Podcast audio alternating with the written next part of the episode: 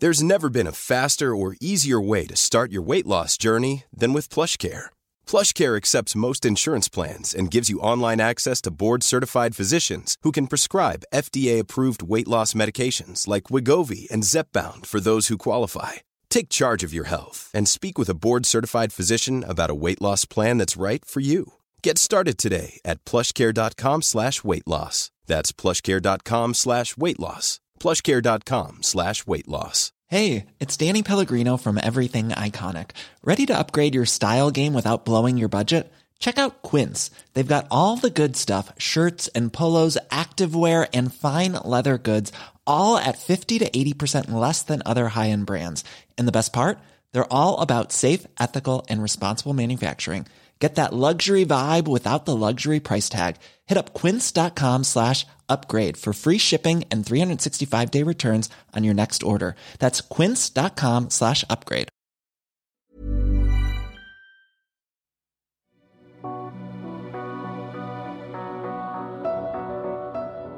Thank you for downloading episode 9 of the Murder Mile True Crime Podcast. If you're a first time listener to Murder Mile, this is part 2 of the brutal death of Ginger Ray, so I'd strongly advise that you listen to episode eight first. For everyone else, enjoy the episode.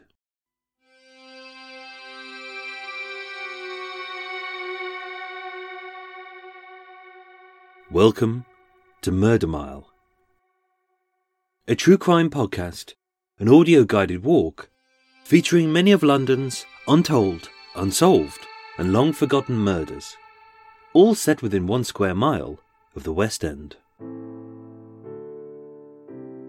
In today's episode, we shall re examine the myths, motives, suspects, and theories surrounding the horrific murder of Ginger Ray.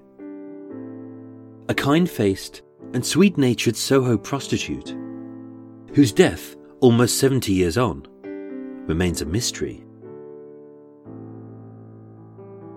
Murder Mile contains vivid descriptions, which may not be suitable for those of a sensitive disposition, as well as photos, videos, and maps, which accompany this series, so that no matter where you listen to this podcast, you'll feel like you're actually there. My name is Michael, I am your tour guide, and this is Murder Mile. Episode 9 Who Killed Ginger Ray?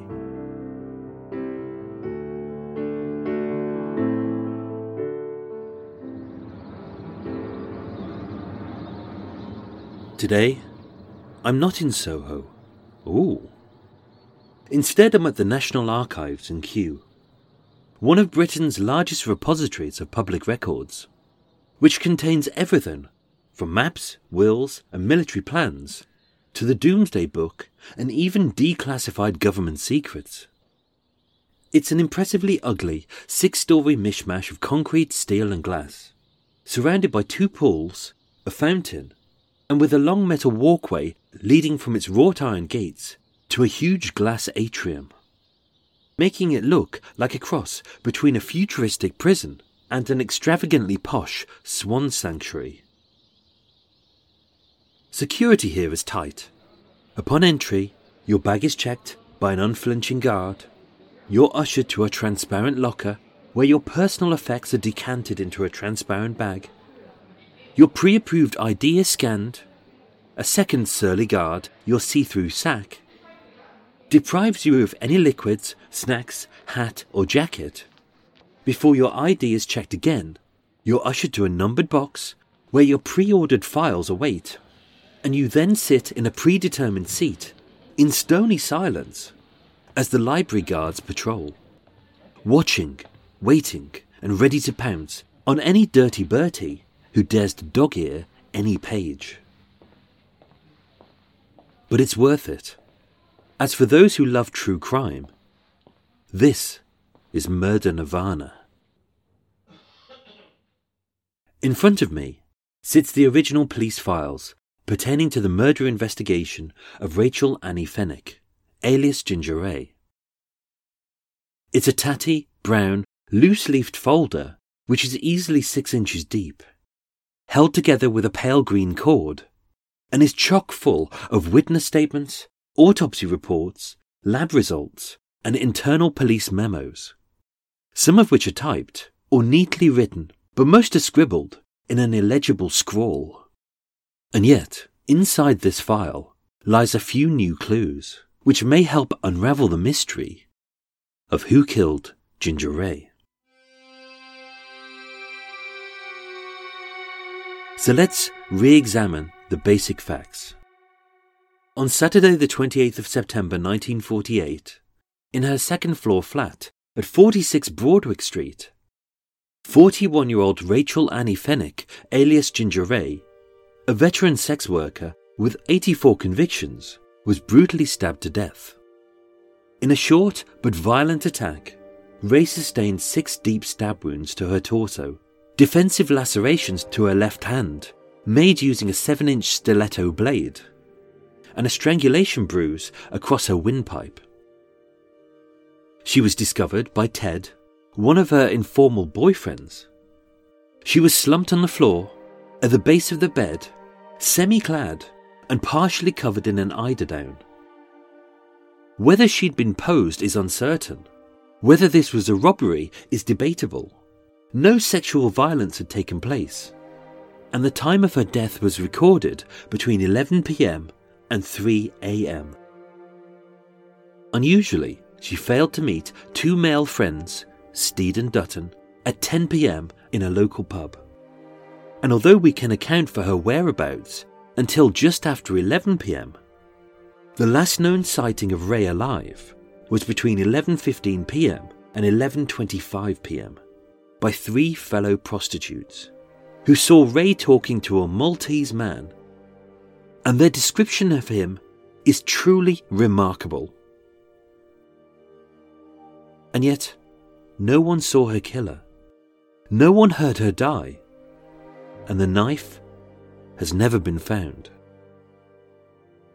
But what's more perplexing is not who killed Ginger Ray, but why kill Ginger Ray.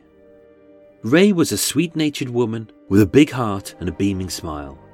She was a widower with close family ties, three devoted men friends, and no enemies.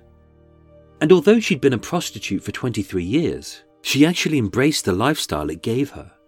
And unlike many women in her situation, she had no drug issues, no drink problem, and no debts. Why she was killed is a mystery. So, based on the evidence, what can we deduce about the attack? Well, oddly, it's the details that the police report doesn't mention that gives us more of an insight into Ray's last moments. With no reference to any furniture being disturbed, except the blood-stained eiderdown, which was used to partially obscure her body. The attack must have been located on or around her bed. With no reference to bloodstains on the mattress, she must have been attacked and died on the floor. With no reference to any injuries to her back, she must have been facing her attacker when he struck. As no knife was found, the killer must have taken it with him. With no key found in her purse, and with both doors locked, the killer must have locked up and taken the key too. And with Ray being a seasoned sex worker who knew how to handle herself, she must have been caught off guard. As no sex had taken place, and she was semi clad, wearing just her stockings, a slip, and a brassiere, her killer must have struck when Ray was undressing and at her most vulnerable. As the attack was short but violent, and yet nobody heard a thing, the killer's initial attack must have been to silence her by forcing his thumb across her windpipe, stopping her breathing and screaming. As if she'd been stabbed, surely she would have screamed. And with no blood on the mattress, no injuries to her back, and no bruises to the back of her neck.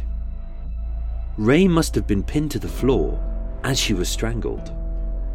with the attacker trapping her legs by using his full body weight before he stabbed her six times. And yet, the murder of Ginger Ray doesn't seem like a spontaneous attack. It seems cold, calculated, and callous. He clearly knew when, where, and how to attack, choosing to strike not on the street, but in her flat, in private, and behind a locked door. So, was she specifically targeted? That is unknown. Was he a punter? That is unknown. Did she know her attacker? That is unknown.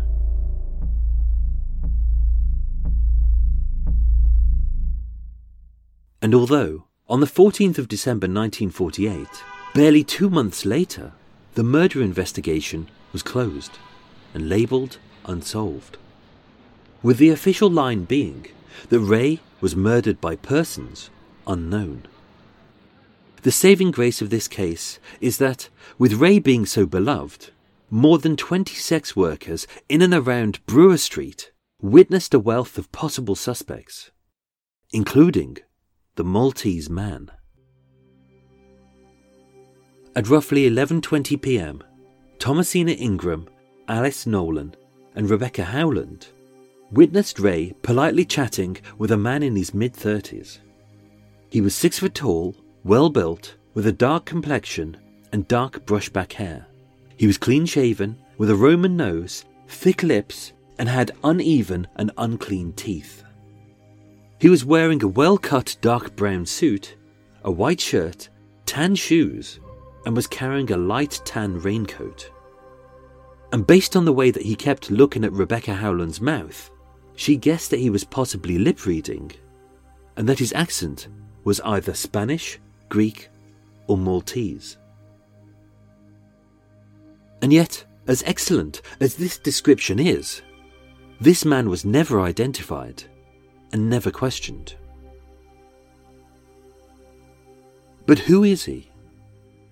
Was he one of Ray's gentlemen callers, who all supposedly had alibis?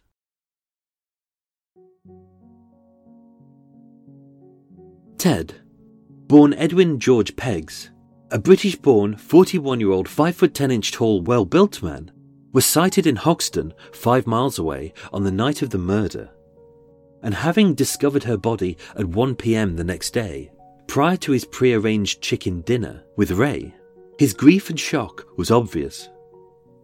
So no, Ted's alibi holds up, and his description doesn't match.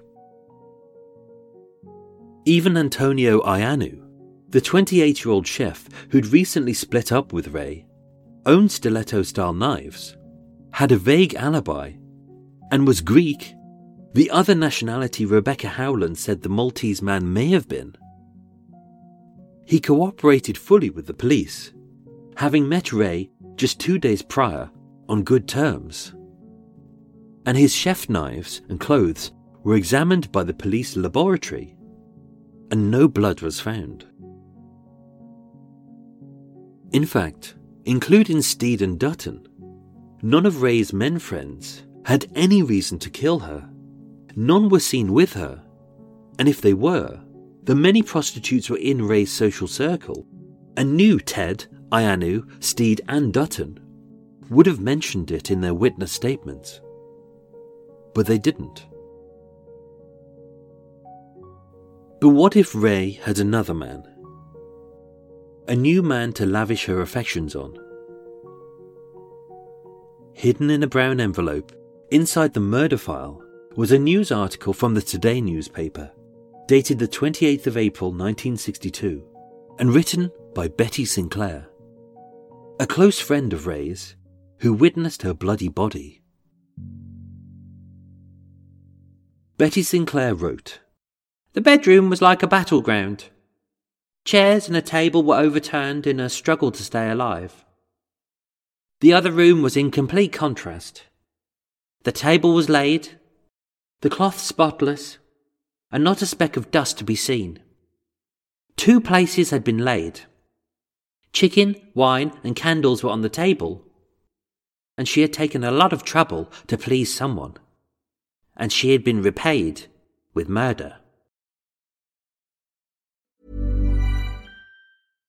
Ready to pop the question? The jewelers at BlueNile.com have got sparkle down to a science with beautiful lab grown diamonds worthy of your most brilliant moments. Their lab grown diamonds are independently graded and guaranteed identical to natural diamonds, and they're ready to ship to your door. Go to BlueNile.com and use promo code LISTEN to get $50 off your purchase of $500 or more. That's code LISTEN at BlueNile.com for $50 off. BlueNile.com code LISTEN. There's never been a faster or easier way to start your weight loss journey than with PlushCare. PlushCare accepts most insurance plans and gives you online access to board-certified physicians who can prescribe FDA-approved weight loss medications like Wegovy and Zepbound for those who qualify. Take charge of your health and speak with a board-certified physician about a weight loss plan that's right for you. Get started today at plushcare.com slash weight loss. That's plushcare.com slash weight loss. plushcare.com slash weight loss. Hey, it's Paige DeSorbo from Giggly Squad. High quality fashion without the price tag. Say hello to Quince. I'm snagging high-end essentials like cozy cashmere sweaters, sleek leather jackets, fine jewelry, and so much more. With Quince being 50 to 80% less than similar brands. And they partner with factories that prioritize safe, ethical, and responsible manufacturing. I love that. Luxury quality within reach. Go to quince.com slash style to get free shipping and 365 day returns on your next order. Quince.com slash style. So, who was this man? Was he the reason that Ray failed to turn up to her 10 pm date in the Sun and 13 Cantons pub with Steed and Dutton? And why had Ray prepared the chicken she had bought for her regular Sunday lunch date with Ted?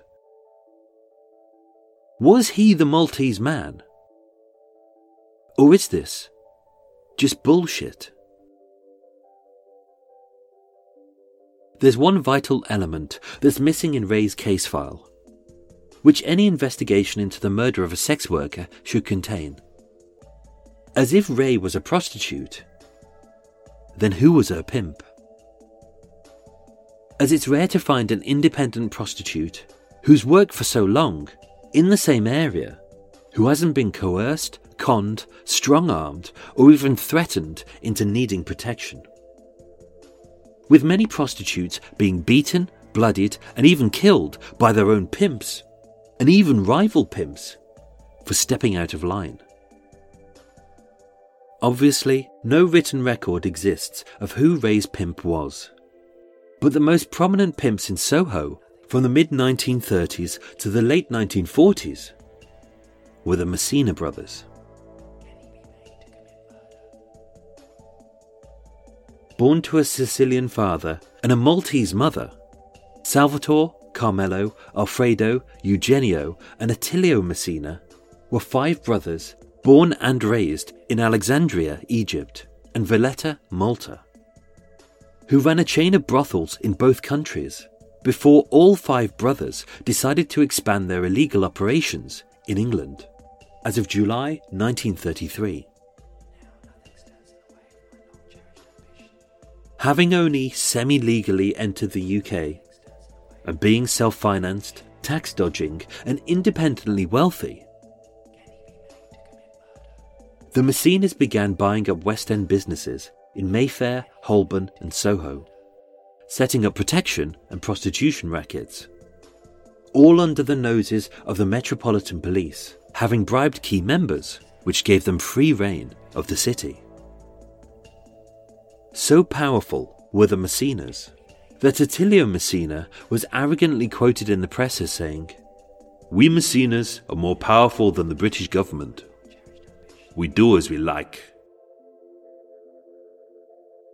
By the late 1940s, during the height of their power, and the year that Ray was murdered, the Messina brothers were operating at least 30 brothels in the West End with hundreds of prostitutes under their protection.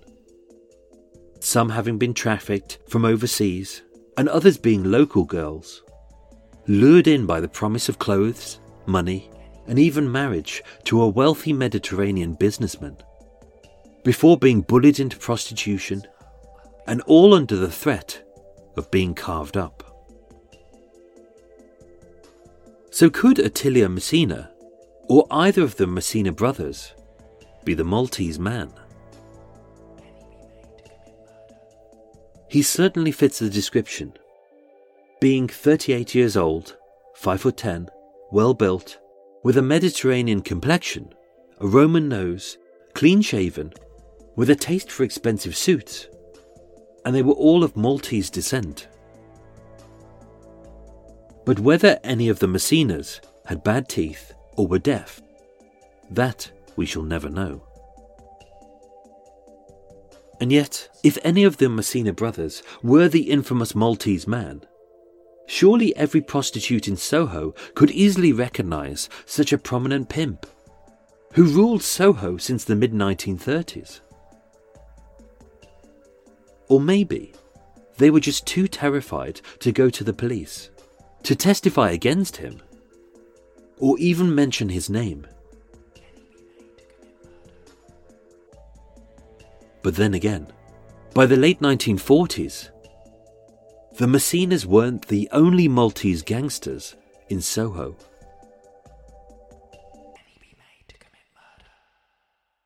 Having muscled in on the Messinas' territory, Carmelo Vassallo and his criminal cohorts, Paul Borg, Anthony Mannion, Michael Sultana, and Romeo Saliba, were arrested having tailed Eugenio Messina's Rolls Royce to his Kensington home, equipped with a hammer, a cosh, and a knuckle duster.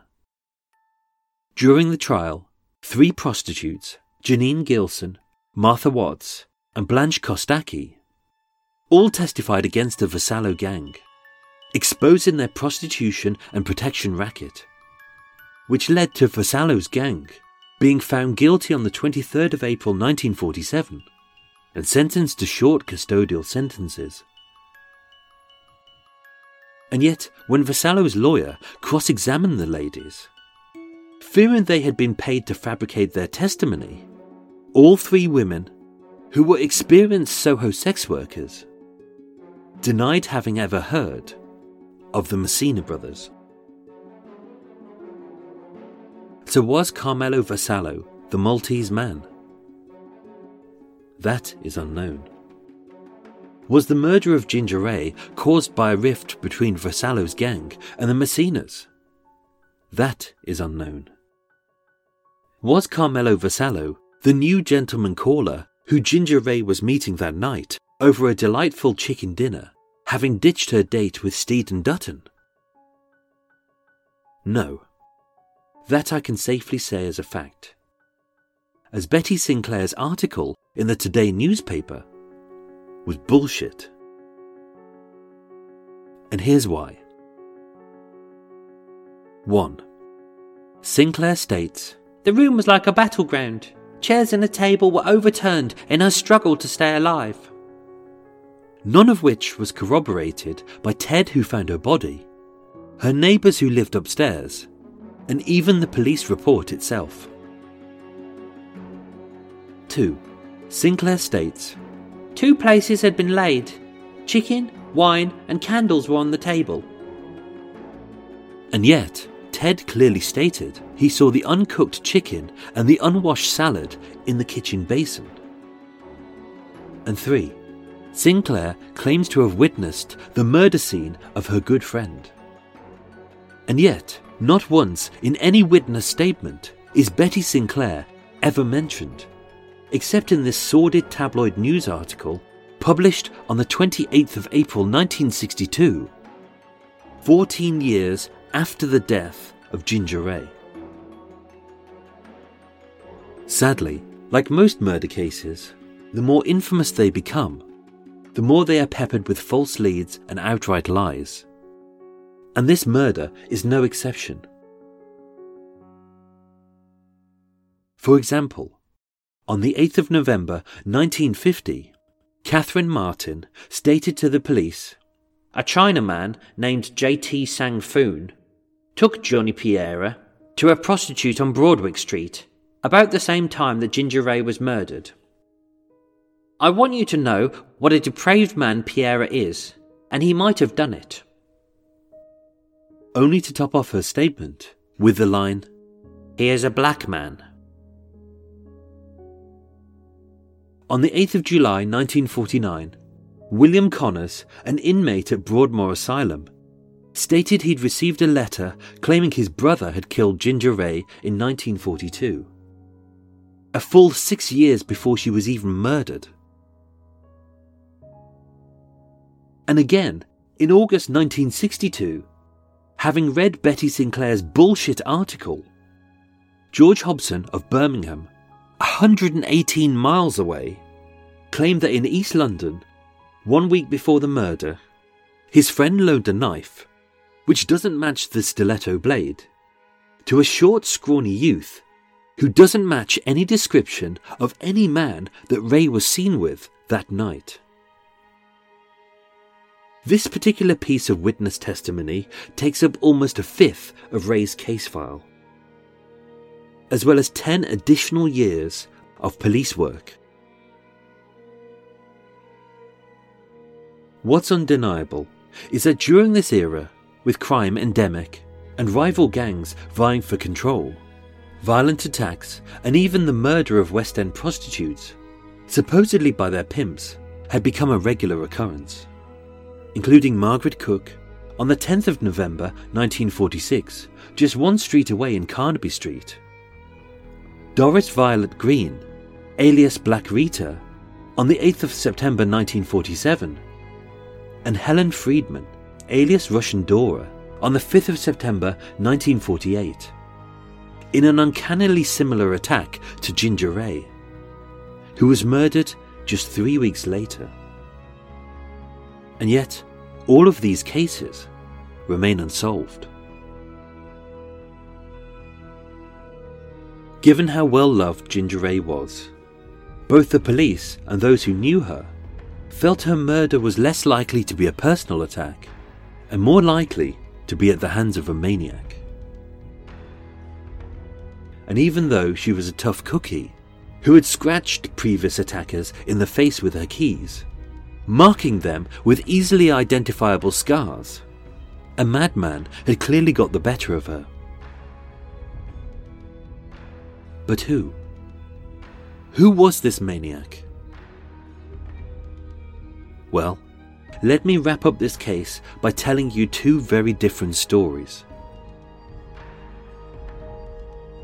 On the 24th of July 1948, eight weeks before Ray's murder, Soho prostitute Hermione Hindon met a man on Brewer Street and took him back to her flat, just two streets from Ray's flat, for the purposes of sex. He was mid 30s, 5 foot 10, well built, brown hair, wearing a dark suit and a raincoat. He was clean shaven and had uneven and unclean teeth. As she stood by her bed, and started to undress, her attacker grabbed her by the throat and pulled from his jacket a long bladed knife. Having wrestled herself free, she screamed for the police.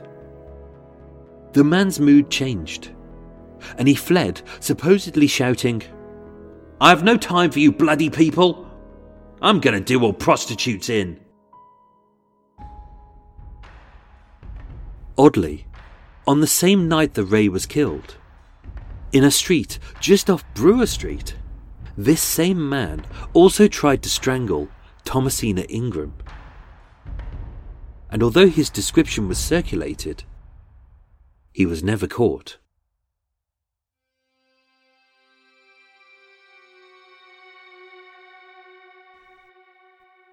Then, on Sunday the 26th of September 1948, at 1:30 a.m. during the critical 4-hour window when Ginger Ray died. 39-year-old Jeffrey Alexander Haig was found staggering in Piccadilly Circus, barely a 3-minute walk from Ginger Ray's flat, in a drunk, angry and agitated state. His bloodied face scarred with four cuts. Haig then took a cab back to his Kilburn flat with a local prostitute named Anne Lancaster. And in her words, he proceeded to maul her. The next day, when questioned by Detective Sergeant Billiard, the first officer on the scene at Ray's murder, Haig claimed to have no memory of the previous night, no idea how he got there, and no idea what happened how he got the scratches on his face, how he ended up in bed with a prostitute, or how he got someone else's blood on his blue woolen suit.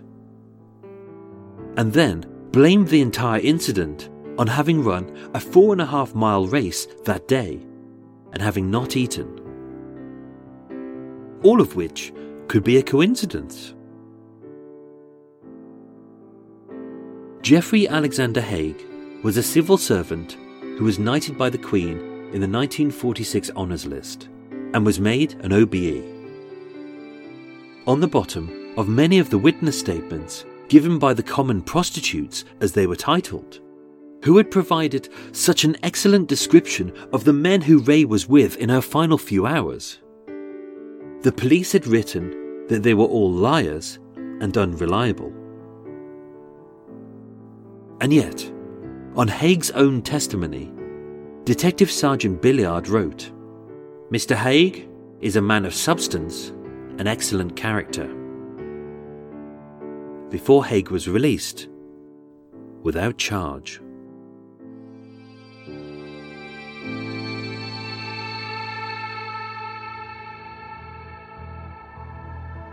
Ladies and gentlemen, thank you so much for listening to Murder Mile. But don't worry, this is not the end of Ginger Ray's story, as over the coming weeks I shall be investigating some other murders mentioned in this story, which I hope will shine a light on this tragic case. And don't forget, if you enjoyed this podcast, don't forget to like it and also share it with your friends. Murder Mile was researched, written, and performed by myself, with the main musical themes written and performed by Eric Stein and Jon Bouges of Cult with No Name. Next week's episode is Alfredo Zomparelli and the Golden Goose. Thank you for listening and sleep well.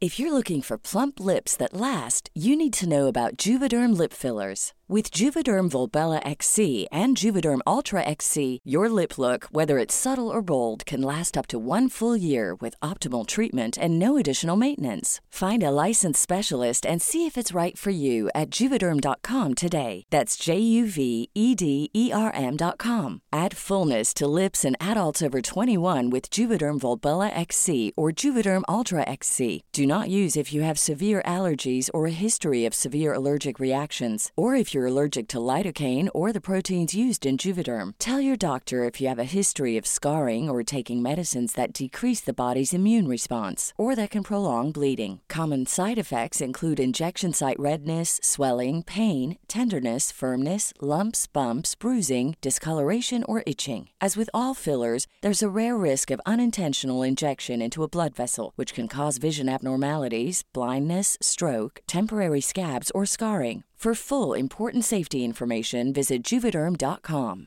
Planning for your next trip?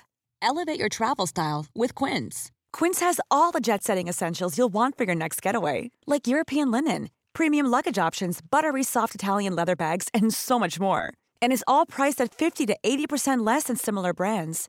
Plus, Quince only works with factories that use safe and ethical manufacturing practices. Pack your bags with high-quality essentials you'll be wearing for vacations to come with Quince. Go to quince.com slash pack for free shipping and 365-day returns.